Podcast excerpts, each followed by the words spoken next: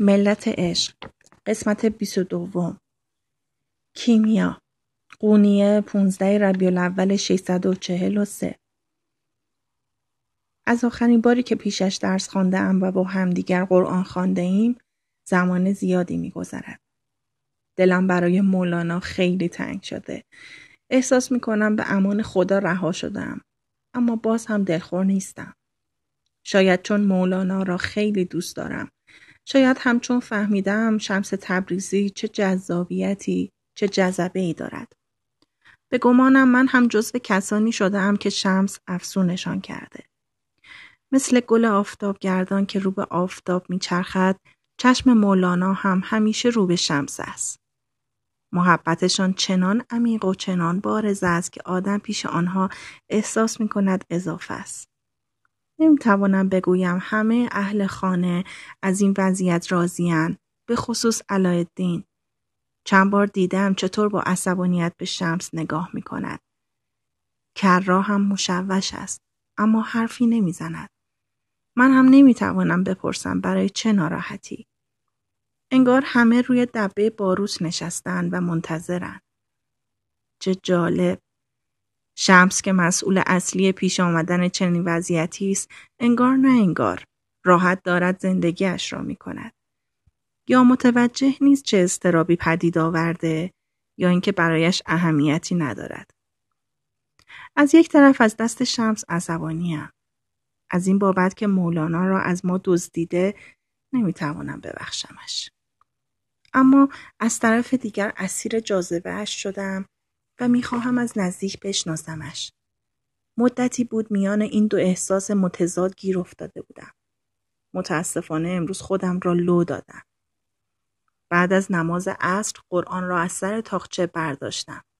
تصمیم خودم را گرفته بودم. می‌خواستم درسم را به تنهایی ادامه بدهم. پیش از این قبل از آمدن شمس به این خانه هفته سه چهار روز با مولانا درس میخواندم. آیه ها را با توجه به توالی نزولشان بررسی می کردیم. با خود گفتم حالا که استاد ندارم، حالا که زندگیمان زیر و زبر شده، نیازی نیست توالی را رایت کنم. برای همین کتاب را تصادفی باز کردم. انگشتم را روی صفحه قرآن گذاشتم و اولین آیه ای را که زیر انگشتم بود خواندم. از بختم سوره نسا آمده بود. چقدر عجیب. از میان آن همه آیه دستم را درست روی آیه گذاشته بودم که همیشه دلم را به درد می آورد. به نظرم می آمد سوره نسا به زنها رحم نمی کند. برای همین هر کاری می کردم نمی توانستم درکش کنم.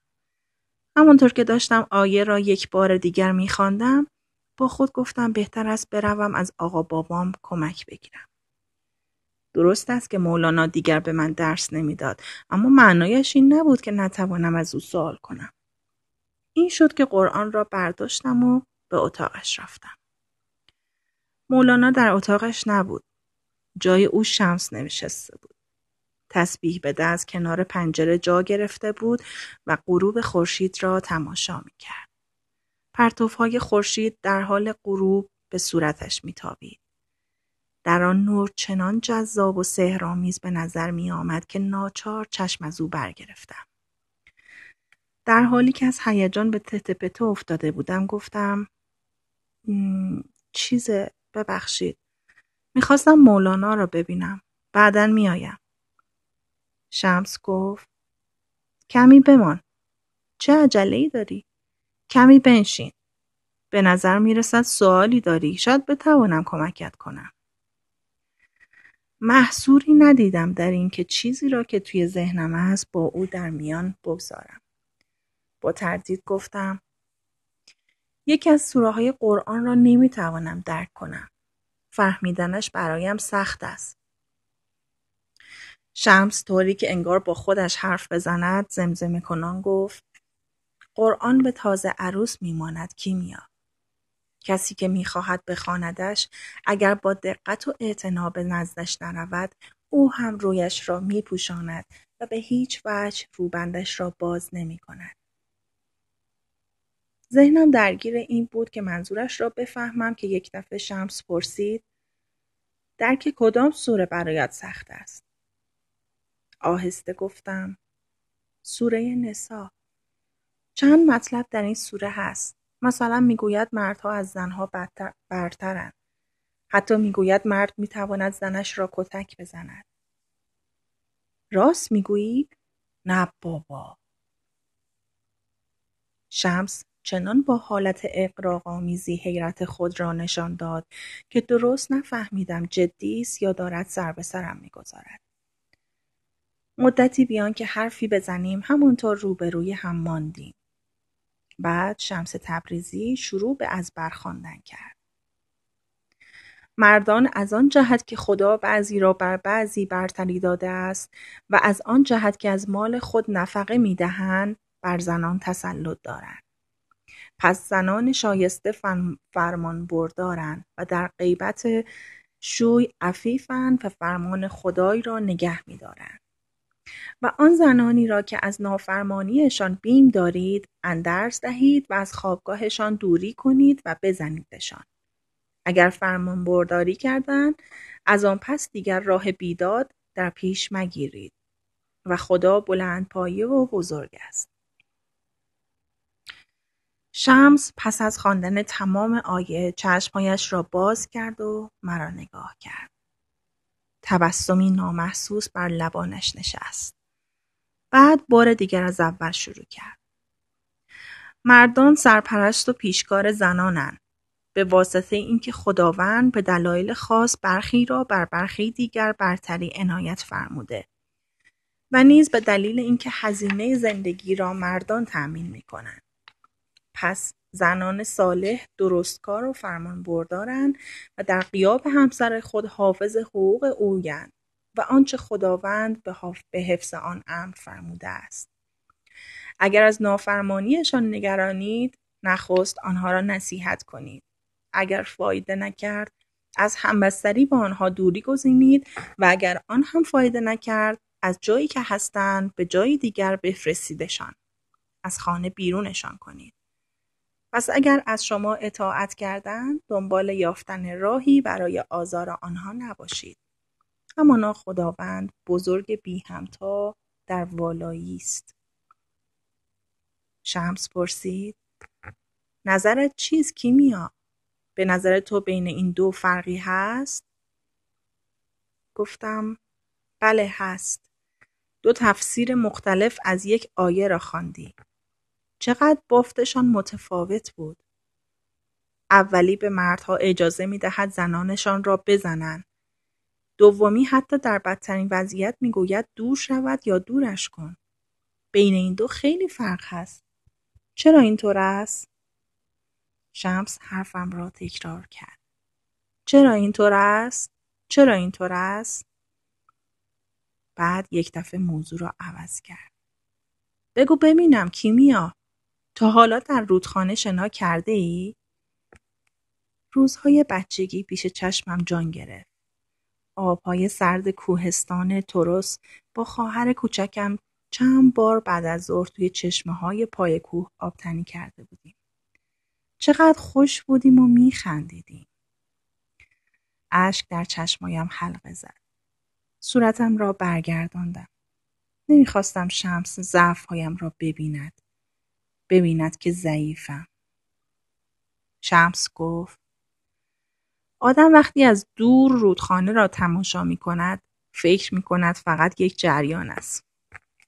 اما وارد آب که بشوی می‌فهمی بیشتر از یک جریان است. در رود چندین جریان پنهان است. همگی آهنگین اما جداگانه جاریان. شمس تبریزی پس از گفتن این حرف پیشم آمد. چانم را گرفت و سرم را بلند کرد. اینطوری مجبورم کرد به آن چشمهای بی انتها، به آن چشمهای قیرگون، به آن چشمهای پر روح نگاه کنم. لحظه احساس کردم قلبم از تپش می ایستد. حتی نفس نتوانستم بکشم. گفت قرآن رودی خروشان است. به چشم کسی که از دور نگاه می کند جریانی واحد می رسد. در نظر کسی که درونش شنا می کند چهار رود جداگانه. انواع ماهی ها را در نظر بگیر کیمیا بعضی ماهی ها در آبهای کم عمق زندگی می کنند بعضی ها در اعماق. ما انسان ها هم اینطور هستیم. با توجه به فطرتمان و میزان درکمان در لایه‌ای میمانیم و آنجا شنا با آنکه گفتم انگار نفهمیدم اما کم کم داشتم میفهمیدم برای کسانی که دوست دارن نزدیک ساحل شنا کنند لایه ظاهری قرآن کفایت می کند. حیف که بیشتر آدم ها اینطورن. معنای ظاهری کلمه ها را می گیرن. بعضی ها با خواندن سوره نسا به این نتیجه می رسن که مردها برتر از زنها آفریده شدن. چیزی را می بینن که دلشان می خواهد ببینن. پرسیدم دیگر جریان ها چطور؟ شمس با ملایمت نگاهم کرد. بی اراده نگاهم به دهانش دوخته شد. لبهایش صورتی و خوش ترکیب بود. دهانش به باقی پنهان و دعوت کننده میمانست. سه جریان دیگر هم هست. دومین جریان از اولی عمیقتر است. اما با این همه به ساحل نزدیک است. انسان آگاهیش که بیشتر می شود بیشتر به ارزش کتاب پی می برد. اما برای این کار باید در اعماق متن قوتور بشوی مثل ماهی به حرفهایش که گوش می کردم هم حس می کردم خالی خالیم هم پر می شدم. پرسیدم خب پس از قوتور شدن چه می شود؟ سومین جریان لایه باطنی است. اگر سوره نسا را با چشم دل بخوانی می‌بینی که این آیه درباره زنها و مردها نیست بلکه درباره مردانگی و زنانگی است در تصوف فنا و بقا با حالتهای زنانگی و مردانگی مطابقت دارد و همگیمان من و تو هم همینطور حالتهای زنانگی و مردانگی را در درون خود داریم منتها با نسبتهای متفاوت هرگاه به روی هر دو آغوش بکشاییم کامل می‌شویم و به آرامش و صلح می‌رسیم. یعنی در من مردانگی هست؟ البته هم زنانگی هست هم مردانگی. نتوانستم جلوی خندم را بگیرم. مولانا چطور؟ او هم؟ صورت شمس به لبخندی روشن شد. در هر مردی دست کم یک درهم یک درهم زنانگی هست. در هر زنی هم حداقل به اندازه یک پول سیاه مردانگی. پرسیدم این مردهای قلچماق چی؟ لاتولوت ها مگر می شود در وجودشان زنانگی باشد؟ شمس طوری که انگار بخواهد رازی را فاش کند چشمکی زد و گفت به خصوص در وجود آنها هست کیمیای عزیز. حرفم را باور کن. به خصوص در وجود لات هایی که می‌خواهند مردانگیشان را به رخ بکشند. کم مانده بود مثل دخترهای نوجوان قهقهه بزنم. اما لبم را گزیدم و جلوی خودم را گرفتم. نزدیک بودن به شمس باعث شده بود قلبم تندتر بزند. مرد عجیبی بود. صدایش آهنگ غریبی داشت. دستهایش کشیده و ظریف بود. نگاهش مثل پرتو آفتاب به همه جا به هر جا که میتابید به آنجا جام میبخشید. کنارش که بودم هم جوانیم را حس می کردم هم سرشار از احساسهای مادرانه می شدم. دلم می‌خواست از اون مراقبت کنم و مواظبش باشم. اما نمی‌دانستم این کار را چطور باید انجام بدهم. در مقابل چه چیزی باید مراقبش باشم. شمس دستش را روی شانه هم گذاشت. صورتش چنان به صورتم نزدیک بود که گرمای نفسش تنم را نوازش می‌کرد. در نگاههایش حالتی تازه بود. انگار در خواب باشد. آهسته به گونم دست زد. نوک انگشتانش مثل چراغی روشن گرم بود. از حیرت نمی‌دانستم چه بکنم. یک دفعه دستش روی صورتم حرکت کرد و به لب پایینم رسید. سرم گیج رفت. چشمایم را بستم. از فرط هیجان میلرزیدم. اما شمس به محض اینکه انگشتش به لبم خورد دستش را پس کشید. با صدایی گرفته گفت دیگر بهتر است بروی کیمیا جان. اسمم را مثل کلمه قنبار بر زبان آورد. دوان دوان بیرون رفتم. هنوز منگ بودم. گونه هایم میسوخت. به اتاقم که رسیدم و روی تشکم بلوکه شدم تازه یادم افتاد. حواسم آنقدر پرت شده بود که فراموش کرده بودم بپرسم چگونه می‌توانم به چهارمین جریان رود به لایه عمیقتر قرآن برسم. راستی آن لایه چیست؟ انسان چگونه می‌تواند به چنان عمقی برسد؟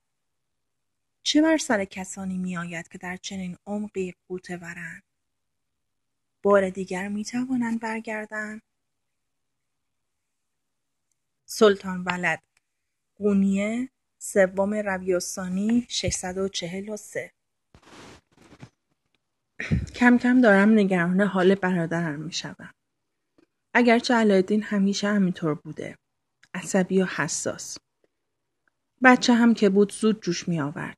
اما این اواخر انگار همیشه عصبی است. انگار روی تیغ نشسته. فوری عصبانی می شود. به نظر می رسد دنبال کسی می گردد تا دقیق دلیش را سرش خالی کند. کوچکترین مسئله ای باعث می شود داد و هوارش به آسمان برود. آنقدر عصبی است که حتی بچه های کوچه هم تا چشمشان به او میافتد فرار را برقرار ترجیح می دهند. هنوز 17 سالش تمام نشده اما از بس اخم کرده صورتش مثل پیرمردها چین افتاده. همین امروز صبح دیدم یک چین جدید کنار لبش افتاده. لابد برای اینکه مدام لبهایش را جمع می کند. امروز خودم را وقف کار کرده بودم و داشتم نوشته های پدرم را پاک نویس می کردم که پشت سرم صدایی نامحسوس شنیدم. علایالدین بود. لب پایینش را به دندان گرفته بود و زیر چشمی نوشته هایم را نگاه می کرد. معلوم نبود از کی بی سر و صدا پشت سرم ایستاده و تماشایم می کند. نگاهی از سر بی حوصلگی به من انداخت و پرسید چیکار می‌کنم. گفتم یکی از رساله های قدیمی پدرم را رو نویسی می‌کنم. می‌خواهم همه تقریراتش را پاکنویس و نسخه برداری کنم. علایالدین به فهمی نفهمی با حالتی مسخره نگاهم کرد. پرسید چه فایده ای دارد؟ مگر متوجه نیستی؟ پدرمان درس دادن و موعظه کردن را رها کرده. دیگر در مدرسه هم تدریس نمی کند. تمام مسئولیت هایش را کنار گذاشته. داری کار بی خودی می کنی. حرفش را بریدم. این وضع موقتی است. وقتش که برسد مطمئنم درس, مطمئنم درس دادن را دوباره شروع می کند. تو خودت را گول می‌زنی. مگر نمی بینی پدرم برای کسی جز شمس وقت ندارد. درویش که باید آواره و سرگردان باشد در خانه ما کنگر خورده و لنگر انداخته. علایالدین با حالت تمسخرآمیز خندید. به نظرم آمد منتظر از من هم همراهیش کنم و بخندم. اما وقتی دید دهانم را باز نکردم ساکت شد و با حالت عصبی شروع به راه رفتن در اتاق کرد. بعد حرفش را ادامه داد. همه جا حرف ما را می‌زنند.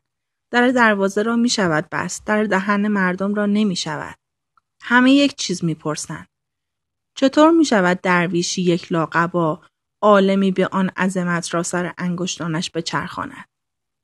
اعتبار پدرمان شده برف زیر آفتاب تموز.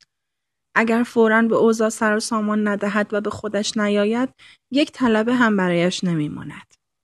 کسی دیگر به استادی قبولش نمی کند. خب حق هم دارن. به برادرم نگاه کردم. پشت لبش تازه سبز شده بود. اما با حرکت دست و بازو و طرز حرف زدن و رفتارش می‌خواست بگوید من هم مرد شدم. از پارسال تا حالا چقدر عوض شده. می‌دانستم عشقی پنهان دارد و دل به کسی داده. اما نمی توانستم بپرسم خاطر خواهد چه کسی شده. زیر زبان نزدیکترین دوستانش را کشیده بودم اما از آنها هم چیزی دستگیرم نشده بود. علایالدین می‌دانم شمس را دوست نداری اما مهمانمان است. باید احترامش را نگه داشت. بعدش هم تو چرا به حرف مردم گوش می دهی؟ نباید از کاه کوه ساخت. همین که این حرفها از دهانم درآمد پشیمان شدم. خیلی از موضع بالا حرف زده بودم اما دیگر چاره ای نداشتم. علایالدین مثل کاه علو گرفته بود. گفت پس از کاه کوه می‌سازم ها؟ به این بدبختی که سرمان آمده می‌گویی کاه؟ انگار کور شده یا نمی‌بینی؟ صفحه دیگر به دست گرفتم. سطح ظریفش را نوازش کردم. خوشحال بودم از اینکه کلمات پدرم را رو نویسی می کنم و به این ترتیب کمک می کنم تا عمرشان طولانی شود.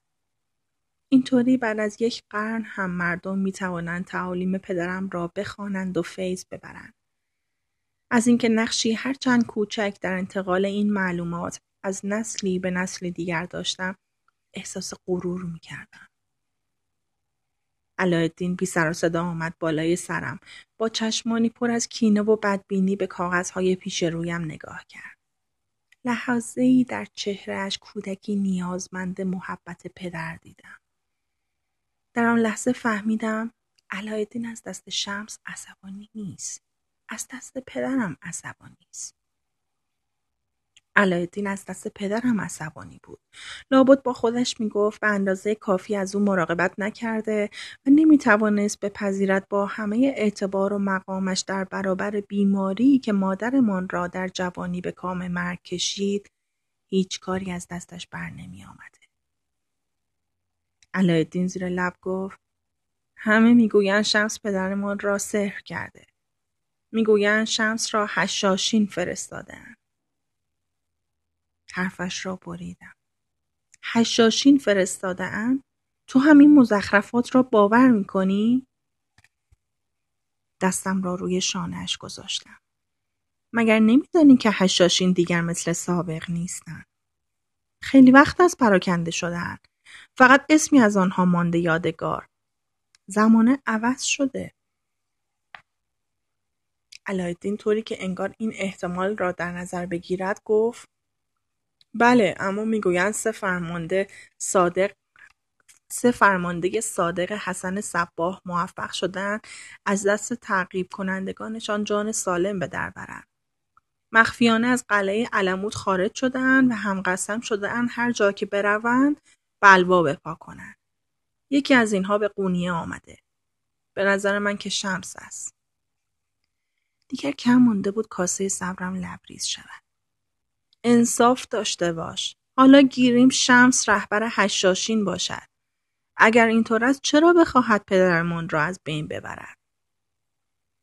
چون از آدمهای با نفوذ متنفرن و دوست دارن آشوب بپا کنند. خب مگر پدرمان آدم معتبری نیست؟ حداقل زمانی صاحب اعتبار بود.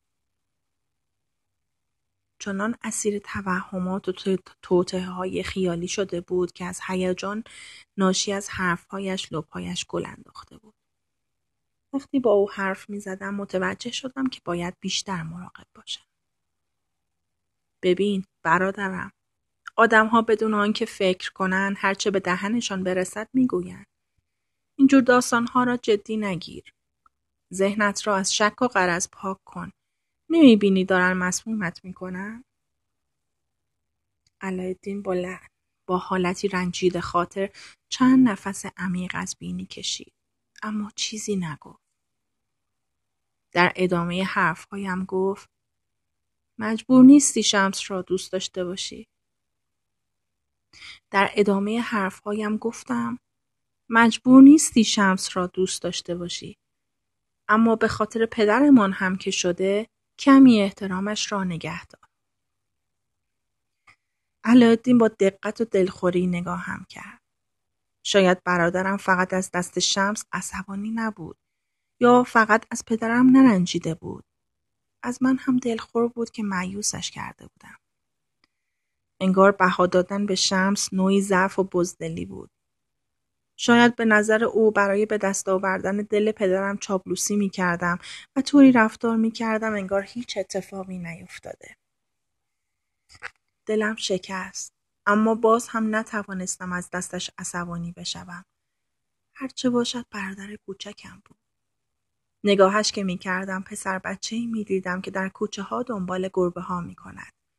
توی چاله های پر شده از آب باران می رود و پاهایش را گلی می کند و تمام روز نان ماستی سب می زند.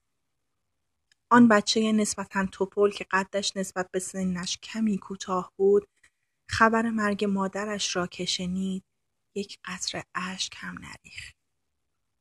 خبر را که به او داده بودند تنها کاری که کرده بود این بود که سرش را خم کند و پاهایش را نگاه کند انگار که از چارقهایش خجالت کشیده باشد لبهایش را جمع کرده بود و در همان حال مانده بود کاش می توانست گریه و زاری کند کاش اینقدر همه چیز را توی خودش نمیریخت پرسیدم یادت هست توی کوچه باد بچه ها دعوا کرده بودی؟ همون دفعه که گریه کنان به خانه آمدی از دماغت هم خون می آمد. مادر خدا بیامرزمان آن موقع چی به تو گفت؟ صورت علایالدین روشن شد اما جوابی نداد. مادرمان گفت اگر از دست کسی عصبانی شدی یا کسی دلت را شکست توی ذهنت چهره آن آدم را با چهره کسی که دوستش داری عوض کن. خب این را امتحان کرده ای که چهره شمس را با چهره مادرمان عوض کنی؟ شاید اینطوری چیزهایی دوست داشتنی در وجود او پیدا کنی. تبسمی نامحسوس بر لبان علایالدین نشست. دلم آب شد. برادرم را در آغوش گرفتم. او هم پس از مدتها تنگ در آغوشم گرفت. آن هنگام گمان کردم همه چیز رو به راه می شود و میانش با شمس خوب می شود. گمان کردم خانه من آهنگ سابقش را پیدا می کند. چقدر صاف و ساده بودم. اشتباه بزرگتر از این نمی شد. صدا مجده مقدس ساده